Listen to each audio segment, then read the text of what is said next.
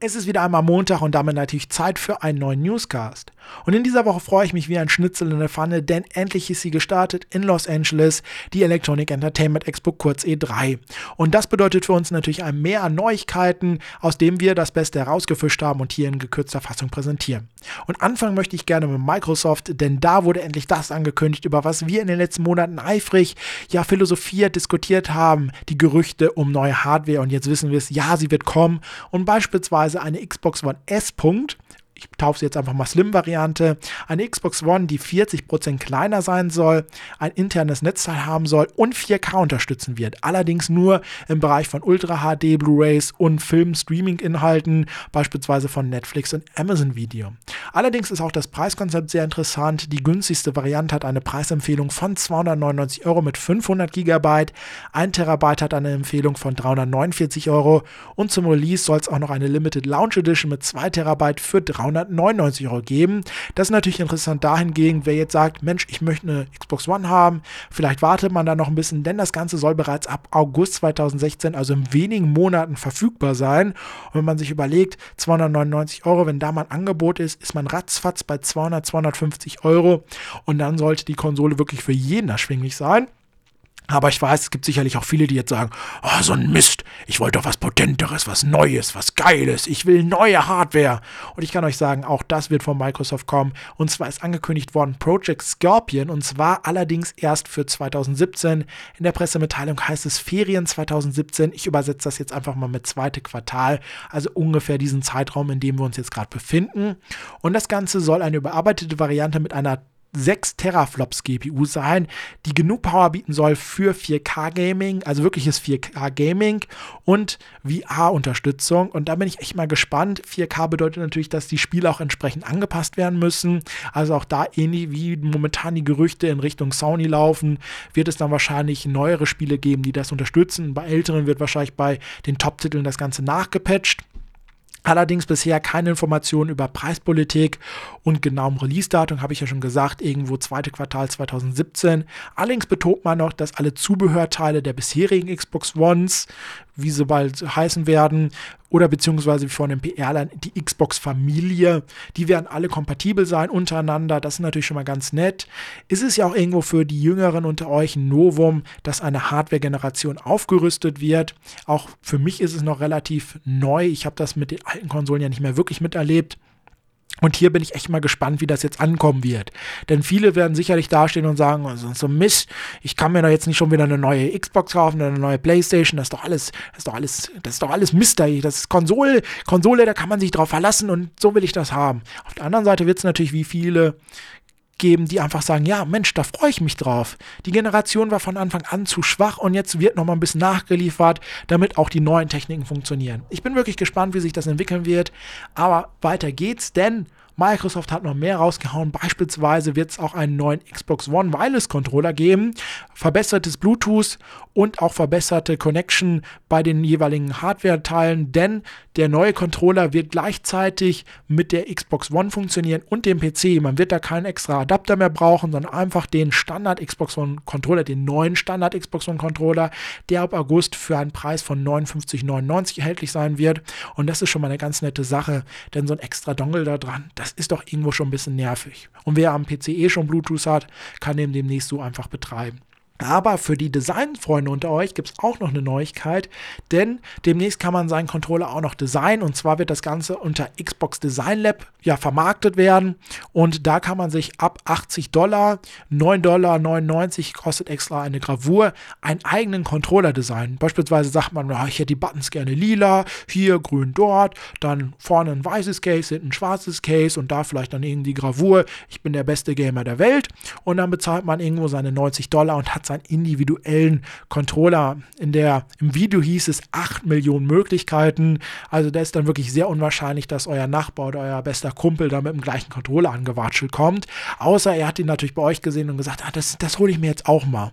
Da muss man natürlich nochmal gucken, wie weit genau die Farben sich skalieren lassen. Das Ganze wird verfügbar sein unter xbox.com slash Xbox Design Lab. Wann genau kann ich jetzt noch gar nicht sagen. Hier steht zuerst wird das USA und Kanada und Puerto Rico vorbehalten sein. Wann es dann hier nach Deutschland schwappt, beziehungsweise wann man sich bestellen kann, ist jetzt noch nicht genau bekannt. Aber es gibt nicht nur neue Hardware. Übrigens, da mache ich kurz, bevor wir zu den Spielen kommen, noch einen Schwenker nach Sony.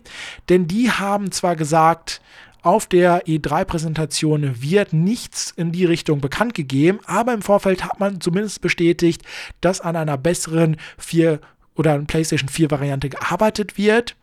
Den genauen Titel hat man jetzt nicht genannt. Allerdings hat man auch gesagt, dass das nicht bedeutet, dass die aktuelle PlayStation 4 günstiger wird, sondern ganz im Gegenteil, die neue PlayStation 4, die wird mehr bieten und deshalb teurer sein und parallel zur aktuellen vermarktet werden. Das heißt, es wird wahrscheinlich dann irgendwie wirklich sowas wie eine 4K-Variante geben, die dann beispielsweise 600, 700 Euro kostet. Die kann man sich dann kaufen oder eben dann, wenn man sagt, ja, ich möchte ein bisschen günstiger, dann kriegt man die aktuell irgendwo für 300, 350 Euro. So in die Richtung wird das geben. Wie gesagt, man hat gesagt, auf der E3 wird es nicht zu sehen geben. Ob das wirklich stimmt, das mag ich jetzt noch be zu bezweifeln. Spätestens wahrscheinlich behind closed door wird es da irgendwas geben, aber das wird man dann im Nachhinein sehen. Denn die Sony PK, die steht noch aus, die findet hier deutscher Zeit mitten in der Nacht statt, wie eigentlich jedes Jahr. Sehr, sehr schade. Und da müssen wir erstmal morgen sehen, was da kommt. Eventuell wird es da noch einen Special Cast geben, aber da möchte ich keine Versprechungen machen, die eventuell am Ende nicht eingehalten werden. Aber weiter geht es dann endlich mit den Spielen und da gab es in der letzten Woche ja schon eine Ankündigung, eine ganz interessante, nämlich für die FIFA-Freunde und euch. Ich bin es leider nicht, ich kann auch keine wirkliche Expertise abgeben, aber sicherlich einige von euch freuen sich wie ebenfalls einen Schnitzel in der Pfanne, denn FIFA 17 bekommt eine neue Engine spendiert und zwar nämlich die Frostbite Engine und ebenfalls neu, es wird einen Story-Modus geben, der The Journey heißen wird. Und dazu gibt es auf der E3 einen Trailer, beziehungsweise von der E3, da könnt ihr einfach mal googeln. Eventuell verlinken wir es auch noch für die iTunes-Hörer unter euch. Da müsst ihr vielleicht mal auf unserer Internetseite mitner-gaming.de gehen. Da kann man die Links im Normalfall besser anklicken als bei iTunes, weil das natürlich da sehr eingeschränkt ist, das Textfeld. Aber es gibt noch mehr Spiele. Unter anderem hat EA auch nochmal betont, dass man sich wirklich mehr für Indie-Programm oder dem eigenen Indie-Programm verschreiben möchte. Für mich ist das so ein Weg in die Richtung, ah, es gibt da die Indie-Entwickler, da schöpft man nichts ab, da möchte man irgendwie das klassische Publisher-Geschäft ein bisschen etablieren. So klingt das für mich. Ich möchte aber EA jetzt auch nicht schlecht machen, ist es natürlich auch nicht verkehrt. Ich meine, das ist ein Unternehmen, das möchte Gewinn machen und da gibt es sicherlich einige Indie-Entwickler, die nicht die Möglichkeit haben, über Crowdfunding oder über die große große Community, die vielleicht einige haben, das Ganze zu finanzieren. Und hier bietet sich halt die Möglichkeit, dann irgendwie mit Partnern wie A und viele andere, die das mittlerweile ja auch machen, die Spiele dann zu finanzieren. Finde ich eigentlich eine gute Sache. EA Originals heißt das Ganze und das nächste Spiel, was darunter erscheinen wird, ist Fee, also FE. Mal gucken, was das ist. Ich habe mir den Trailer leider noch nicht angeschaut, nur die Mitteilung rausgesucht und ja, mal gucken, was es wird. Aber EA hat auch noch jede Menge Trailer rausgehauen, beispielsweise zu Titanfall 2, ein Multiplayer- und Singleplayer-Trailer und auch ein Release-Termin. Und zwar nämlich den 28. Oktober wird das Ganze für PC, Xbox One und zum ersten Mal auch für die PlayStation 4 erscheinen. Und da bin ich wirklich gespannt. Titanfall 1 war ein sehr gutes Spiel, wie ich fand, hatte viele Stärken, allerdings auch die große Schwäche, dass ziemlich schnell die ganzen Pro-Gamer drauf angesprungen sind und die Matches für Normale, die nur ab und zu mal eine Runde spielen, dann übermenschlich schwer waren. Und da bin ich echt mal gespannt, ob Titanfall 2 dieses Problem meiner Meinung nach besser hinbekommen. Da bleibt abzuwarten. Aber auch für die anderen Serien gab es jede Menge Mass Effect Andromeda. Da gibt es den ersten Blick auf die Protagonisten. Ja, und da muss ich ganz ehrlich sagen, da habe ich mehr erwartet. Mass Effect, da freue ich mich natürlich drauf. Das ist eine Serie, die wirklich sehr, sehr viel Spaß gemacht hat. Und jetzt geht es weiter. Aber echt nur, nur ein Blick auf die Protagonisten. Hm, naja, komm, da müsste eigentlich mehr gehen. Man NFL 17, da ist auch noch ein Trailer verfügbar, genauso wie für Battlefield 1. Da hat man jetzt nochmal hervorgestochen, beziehungsweise betont, dass wirklich jedes Match anders sein soll. Da bin ich natürlich immer ein bisschen skeptisch. Mittlerweile freue ich mich wirklich auf Battlefield 1. Die zeigen ja jede Menge Sachen, die ich bisher so noch nicht gesehen habe. Nichtsdestotrotz es bleibt ein Battlefield. Und wenn wir uns zurückerinnern, auch 3 und 4, die, da wurde auch groß angekündigt, ja, jedes Match ist anders durch die Explosion, die möglich sein soll, durch die zerstörbaren Objekte. Und im Endeffekt war es natürlich trotzdem relativ stark geskriptet und man war doch dem ausgeliefert, was das Spiel bietet. Und das war schöne Partien, die aber doch vorhersehbar waren. Was ja auch irgendwo einen Vorteil bietet, weil man sich irgendwo darauf einstellen kann und in dem Spiel besser werden kann. Jetzt muss man wirklich mal schauen, wie sehr bietet Battlefield 1 dazu nochmal einen Unterschied. Eventuell ist es ja wirklich jedes Mal anders, aber bisher möchte ich das erstmal als das verschreiben, was es ist, und zwar ein Versprechen, was eingehalten werden muss. Weiter geht's mit den Spielen von Bidesta und da ist angekündigt worden, was wir schon vermutet hatten, und zwar der DLC Nuka World für Fallout 4. Allerdings, anders als vermutet von uns, wird das nicht der nächste DLC, sondern der letzte sein. Und in der Zwischenzeit werden noch zwei kleinere kommen. Einer wird die Möglichkeit für Förderbände, Aufzüge, Gewächshäuser bieten, also mehr Baumöglichkeiten. Und ein anderer wird eine eigene Vault ermöglichen. Das wird ähnlich wie bei den anderen Basen funktionieren. Man befreit die und kann dann seine Vault so ausbauen, wie man die gerne hätte. Und es soll auch dazu kommen, dass man dann forschen kann. Also sprich, wie genau kann, weiß ich jetzt noch nicht, aber wahrscheinlich irgendwie, zumindest hat man es gesagt, auch böse Forschung, vielleicht irgendwelche Menschenexperimente und so weiter. Da bin ich wirklich gespannt, ob man dann vielleicht auch wirklich so sagen kann, okay, ah, du machst jetzt solche bösen Sachen, na, mit dir möchte ich nichts mehr zu tun haben. Solche Sachen finde ich ja immer ziemlich cool, wenn Rollenspiele auch darauf eingehen. Aber da müssen wir noch ein bisschen abwarten, denn das wird noch zwei Monate, glaube ich, dauern. Also das nächste wird noch in diesem Monat kommen. Ich glaube am 28. oder so. Da habe ich jetzt die genauen Daten mir leider nicht aufgeschrieben. Und dann nochmal einen Monat später und ich glaube im August kommt dann Nuka World. Nuka World wird dann ein Themenpark um die Nuka Cola sein wo man dann wahrscheinlich Karussells fahren kann und ähnliches. Aber auch die anderen Franchise von Bethesda bekommen jede Menge Update. Wow, Moment. Fallout 4 bietet noch mehr. Hätte ich beinahe vergessen. Fallout 4 wird nämlich 2017 auch eine VR-Version bekommen.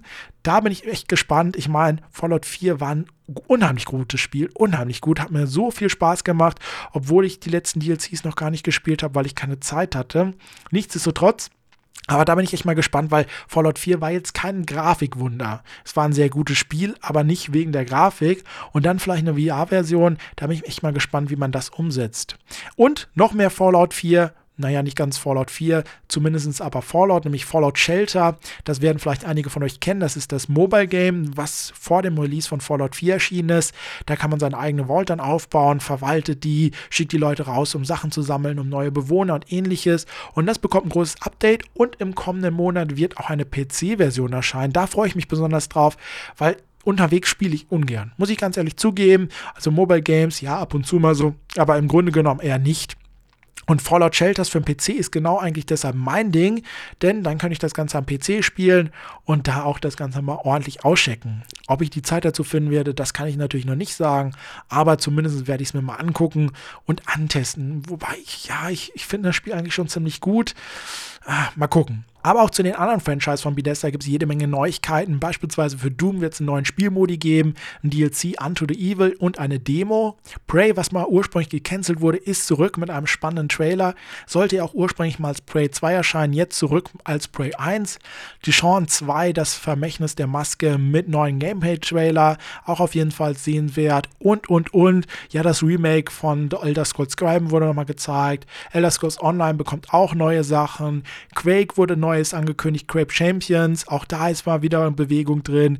Ja, die Arena-Shooter, die sind ja lange Zeit verschollen gewesen. Jetzt haut ID-Software einen neuen Teil raus und ich bin echt mal gespannt, wie das ankommen wird. Doom war ja am Anfang sehr gehypt und dann irgendwie doch nicht mehr so, weil viele Leute äh, enttäuscht waren, dass es nicht genau das Doom ist, was sie in Erinnerung hatten. Im Endeffekt hat sich dann doch, glaube ich, nicht so schlecht verkauft.